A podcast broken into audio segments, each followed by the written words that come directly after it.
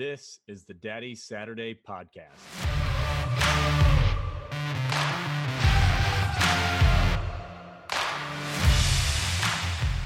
Hello and welcome to the Daddy Saturday podcast. I'm your host, Justin Batt. I am joined today by Rory Fairbairns, and I'm so excited to have Rory on the podcast today to talk about a topic that is near and dear to my heart. It's something that I have done in my own life for the last two years. And I can say it has 10x my life and not only my physical health, but my emotional, spiritual health and my relationships. And that is to quit drinking alcohol. And Rory's got an amazing story and an amazing platform and movement, rather, that he's now launched. And I'm excited to have you on the podcast, Rory, to talk about that and share that with our listeners.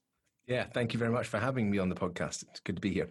So I had the pleasure of meeting Rory's wife, Jen, out in the Spartan World Championships in Lake Tahoe and just learned a ton about this movement, this platform that he started called One Year No Beer. You know, it was interesting talking to his wife because I got to hear from her perspective the changes that it had made in, in him as a husband, as a father. And so I got to hear her story, and now I'm excited to hear it from you, Rory, uh, firsthand, and this difference it's made in your life. So why don't you just kind of take us back from the beginning Tell us about when you were in the middle of your career and kind of what led you up to make this decision and start one year no beer. Yeah, absolutely. So I rather, um, I, am originally from the west coast of Scotland, Isle of Mull, synonymous with drinking culture over there. Um, pretty much born in a barrel, not quite. And I was ADHD. I really, really struggled to fit in and super hyperactive. And I didn't realize really, you know, when I started, my first time I ever got drunk, I think I was 12 years old, um, I'd seen my dad uh, mixing whiskey with a dark colored liquid, liquid. So when I went rummaging in their booze cabinet, I found whiskey and port, mixed those two together in a Coke bottle, a liter, drank three quarters of it, um, was horrifically, horrifically ill uh, for days afterwards. But I mean, hey, like most of us, that did not deter me, right? that was.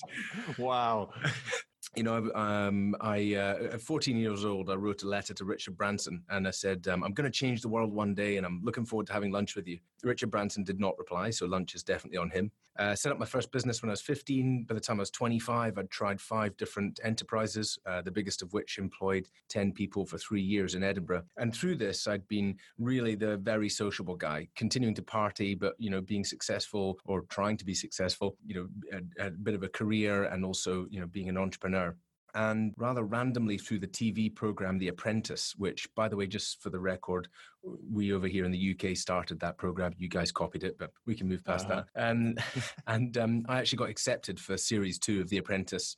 Went down for the beginning of the filming, sat outside the studio for four hours, and eventually the producers came out and said, "Look, we can't explain it, but you're not going on the show this time." And um, rather randomly, uh, just shortly after that that event, I bumped into an oil broker and ended up becoming an oil broker in London. And for me, that's when two worlds collided. Um, you know, the entrepreneurial business world and partying. Um, the more I partied, the more successful I was. And uh, I started on crude oil, was the biggest desk in the world's largest oil brokerage, and made a bit of a name for myself very quickly. As a job, you know, I'm required to entertain, I'm required to take customers out. I was very good at that part.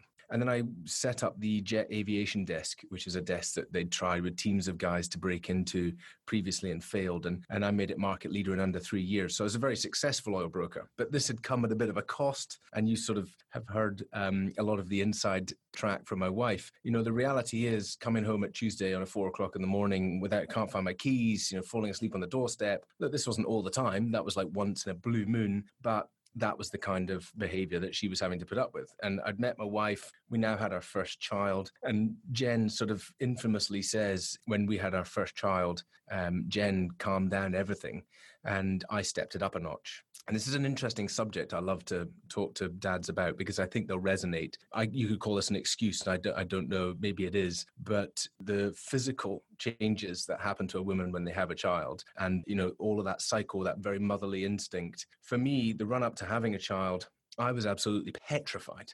I was like, this is the end of my life. I'm now no longer, you know, rah, must get out there and conquer everything. This is the end. I have to look after another child. So I was like, quick, get me out, escape. I didn't really know how to deal with it. So definitely was going out more. And then once there was a child there, my firstborn, you know, I love being a dad. I absolutely love it more than anything on the earth. It's just amazing. But still, I was like, oh my God, this is insane.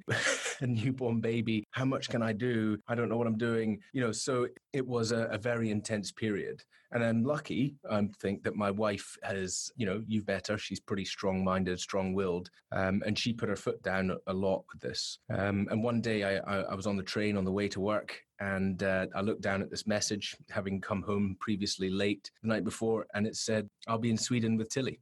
That was our first do- born daughter. And I knew what that text message meant. That text message meant, uh, sort your life out, pal.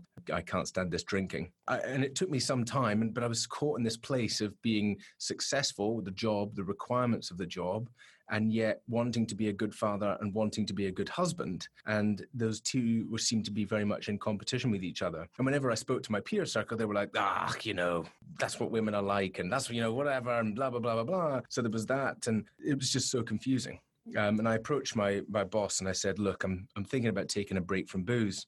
And he said, You're committing commercial suicide if you stop drinking. And for somebody who'd built up a very successful desk, I was like, Wow, that means I'm I'm no longer going to be that superstar broker. I'm saying goodbye to this career if I if I don't drink. It took me six months to eventually pluck up the courage. And then I took a 90 day break and I was blown away with how much life improved. I mean, fitter, faster. I lost a ton of weight. Psoriasis disappeared. A decade of IBS disappeared. I, I was a better father, better husband. I grew my business. I reduced my costs. Every area of my life improved. Every area right? So the perception of not drinking, which is you either have gone off the deep end and you're a social, you know, reject, go and hide in a corner somewhere and admit you've got a problem, or you know, the whole thing of like I'm not going to have any friends, I don't know where I'm going to socialize. All of the fears. I'm going to I'm going to no longer be a top broker, right? Because I'm committing commercial suicide.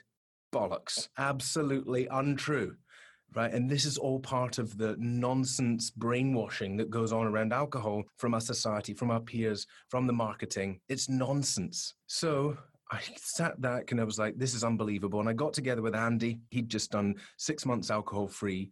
And we said, look, there is something huge here people do not realize the benefits of taking a break from booze, right? When you say to people, why don't you give up drinking? They're like, why would I want to do that? I mean, it's my source of success, of fun, of happiness, of relaxation. It's how I win deals, how I do business. It's how I go and get laid, paid, whatever it is, right?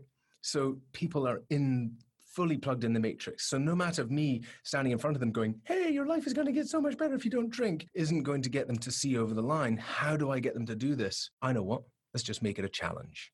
And that is where One Year No Beer was launched. Let's just call it a challenge. Look, I don't care how much you drink, how little you drink. It doesn't matter. It's irrelevant. Just do a 90 day challenge or a 28 day challenge. Anyone can do it. Come and give it a try. Meanwhile, while you've got them on that challenge, plumb them, plug them full of this educational lessons, rethink their relationship with alcohol, start seeing the impact it's having on, and then they will realize for themselves the impact that alcohol is having on their life. That was the idea. We're now 70,000 members, over 70,000 members in 90 countries, changed a lot of people's lives. Uh, it's definitely changed my life. And yeah, that's one year no beer.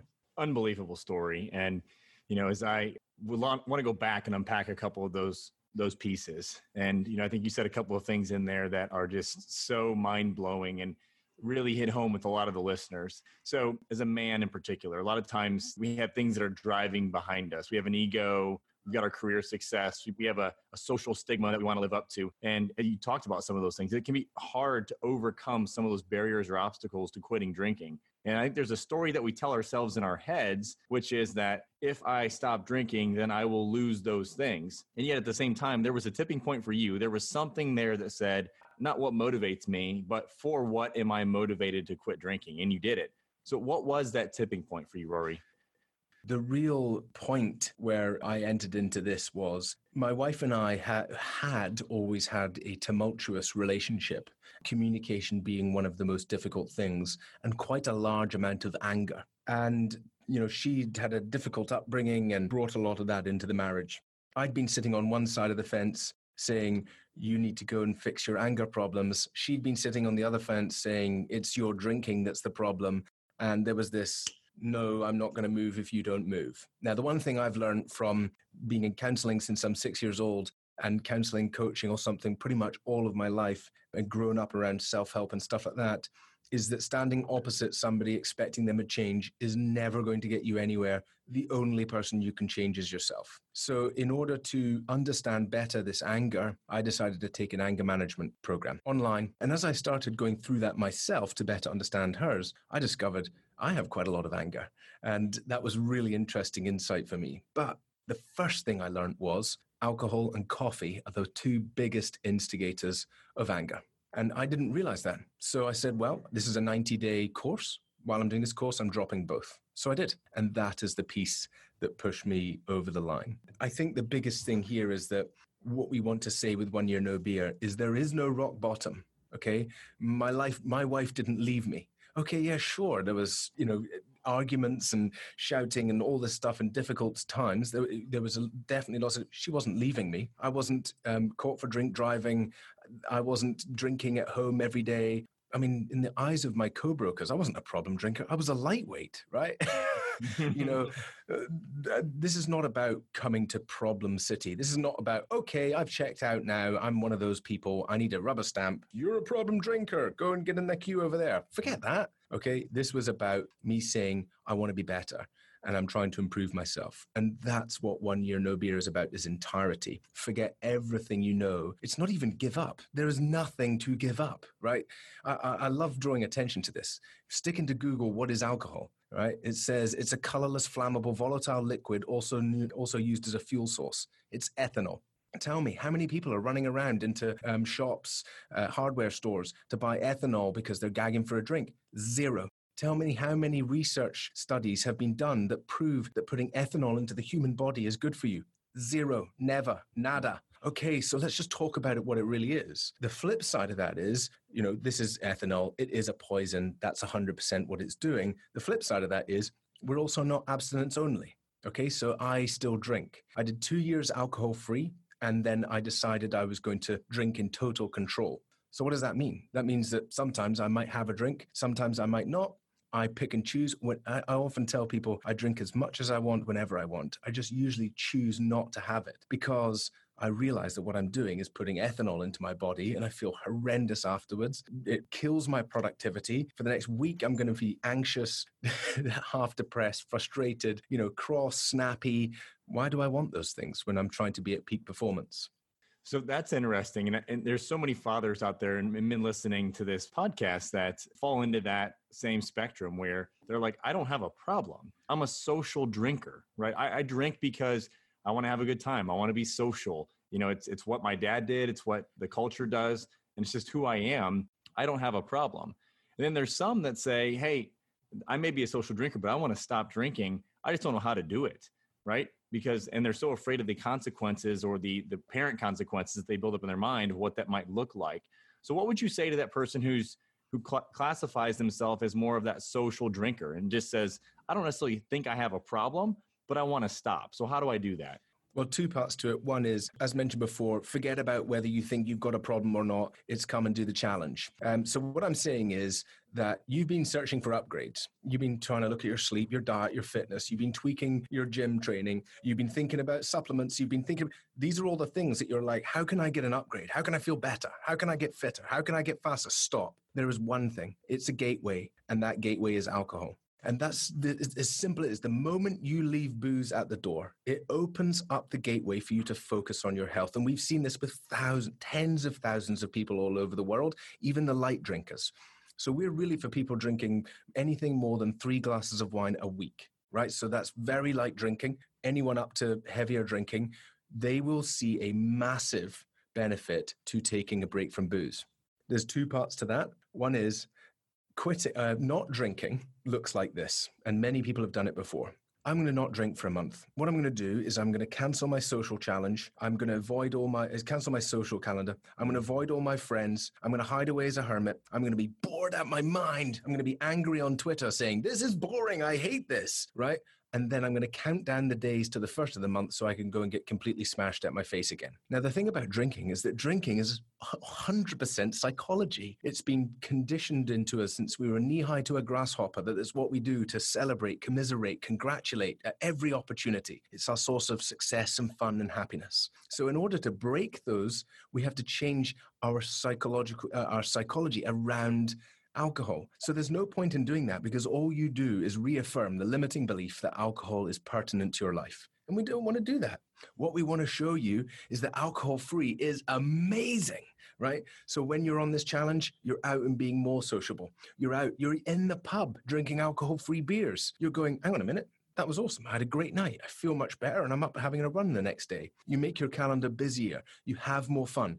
All of these things so that you disassociate alcohol with success. You disassociate alcohol with fun, right? You disassociate alcohol with um, relaxation. Such a big one. Oh, I'm stressed at the end of the day, kids, tired, work. I'm going to drink alcohol. Do you know, we talk about this because if the aliens came down at that time and they were analyzing the situation, they're like, okay, there's a guy over there. He's stressed, he's tired, and he's reaching for the one thing that's going to make him more stressed and more tired because it reduces your sleep, it increases anxiety, and it's a depressant. Drugs beget themselves. What does that mean? When you start tra- taking a drug, you need it to, again to feel normal.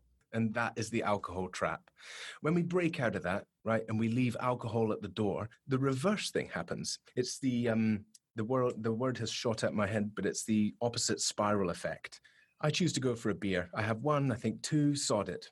I can't be bothered to see my personal trainer tomorrow. I cancel it. In the taxi on the way home, I nip in to get grab a kebab and I reach into the fridge because I'm hungry and I eat any old crap. I'm then there the next day and I think I can't be bothered. I'm a bit sluggish and I might have another beer at lunch. I'm in, into that cycle. The opposite. I leave alcohol at the door. No, thank you. I don't want a beer tonight. I ch- go to the personal trainer. I eat the right things. I focus on my diet. I do the daily tasks in the one year no beer challenge as an example.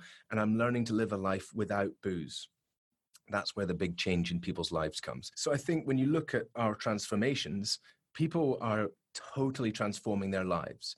Um, I'll give you a couple of examples. We've got a guy, Ben, in Dubai, and Ben went through five rounds of IVF. He was told he had too low a swim count, they would never get pregnant naturally.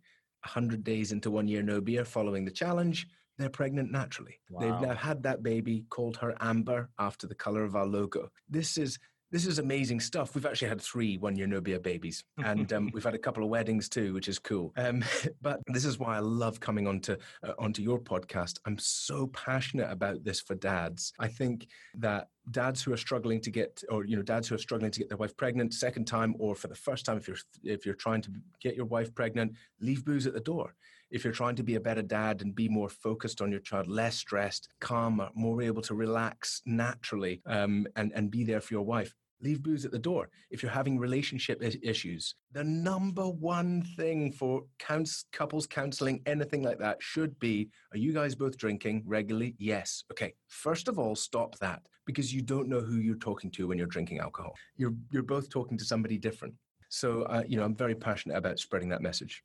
Well, I think you bring up a really important point, and that is for as a father, we often you look at dads. All dads want to be better dads. They just don't know how. Typically, they weren't given a field manual or a guidebook on how to be an amazing dad. Right? Doesn't happen. But you're giving us some advice and saying there's one thing you can do to make yourself a better dad, and that is consider your relationship with alcohol and consider your relationship with alcohol as it relates to the other relationships in your life. And one of the principles of Daddy Saturday is all about just being an intentional and an engaged dad. And there were many points in my career when I was ascending that same ladder in corporate America where I would come home stressed out, overwhelmed, overcome, tired on a Friday, have a couple beverages on Friday night, and then wake up on Saturday and have to spend the whole day with my kids because my wife was working in our, you know, quote unquote daddy Saturday. And I often say I had a dad hangover and it was it was a literal hangover because I had had drinks the night before, but it was also that physical hangover, that emotional hangover of not having to engage my kids and be that present and intentional dad.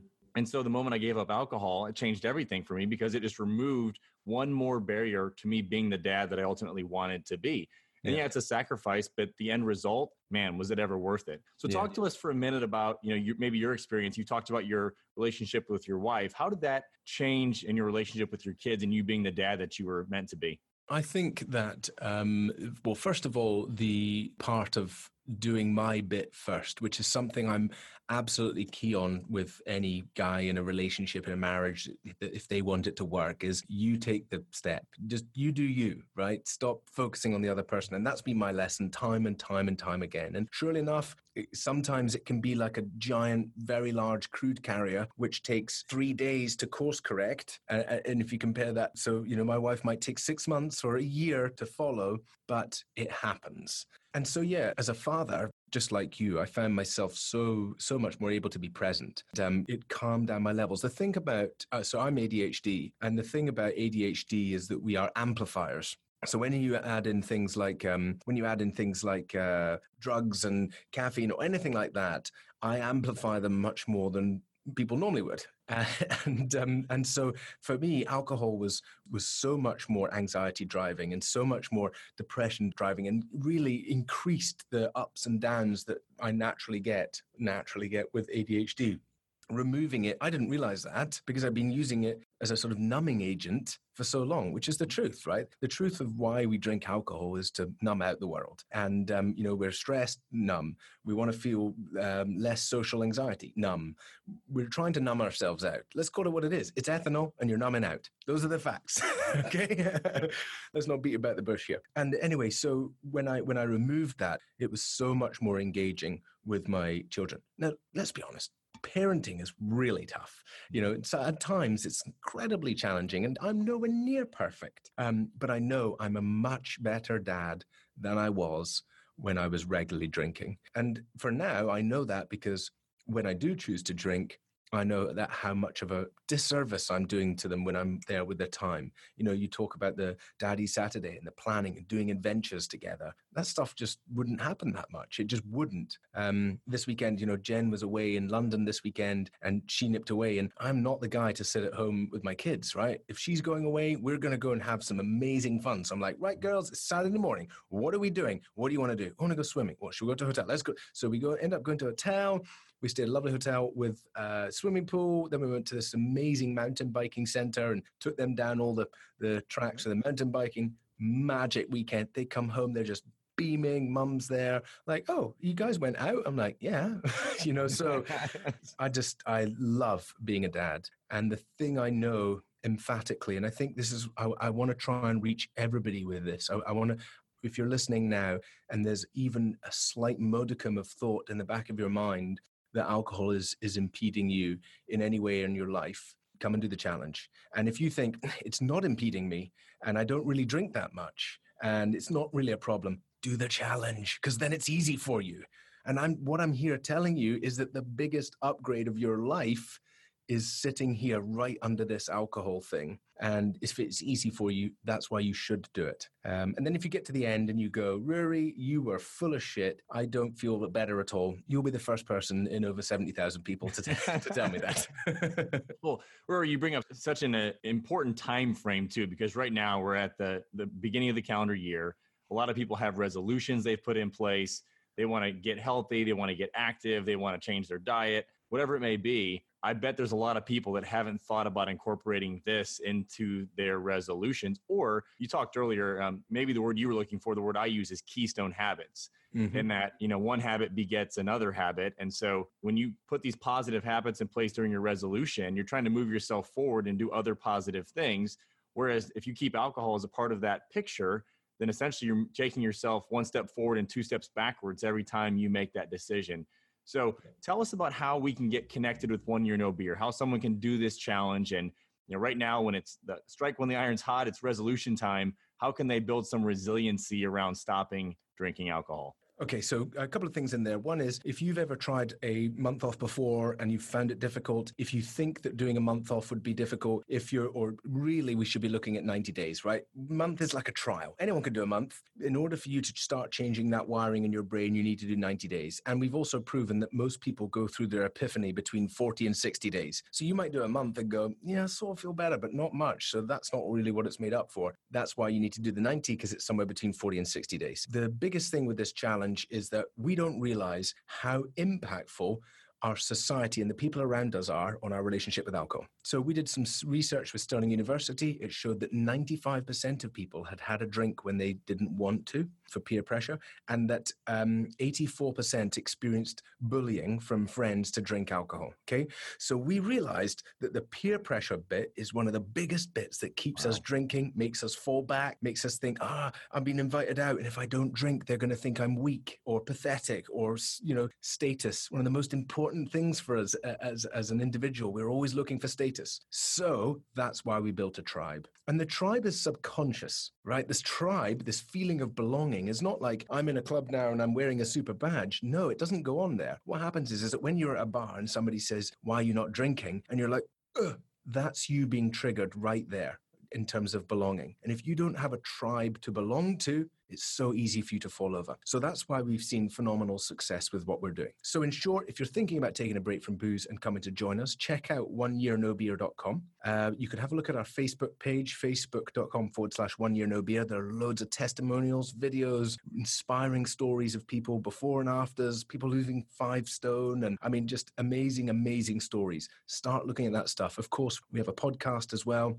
um, inspiring guests, which you're going to be on shortly. And um, so, very inspiring guests and um, have a, have a little listen to some of that stuff. The thing about this challenge is, if this is the first time you've ever heard about not drinking and you're starting to think about it, now might not be the right time. You look at it and you've got some events up ahead, and you're like, I'm not sure I can do it then because of this and that. Well, that's why we need to start the process of you thinking about your relationship with alcohol differently so that you're ready to go. And the biggest piece with the events up ahead is that they're not a reason not to do a challenge. They're the reason to do the challenge. You see, Justin and I know each other through Joe DeSena and the founder of Spartan. What an amazing human being. And our challenges are very similar. His is a physical challenge, ours is a mental challenge, but ours is going against society to change your relationship with alcohol. And the obstacles are Friday in the pub, they're the weddings, they're the boozy lunch with the, the office. Those are the obstacles. And guess what? When you get over the um, rope climb or the 20 kilo dumbbell carries on a Spartan, you feel amazing about yourself.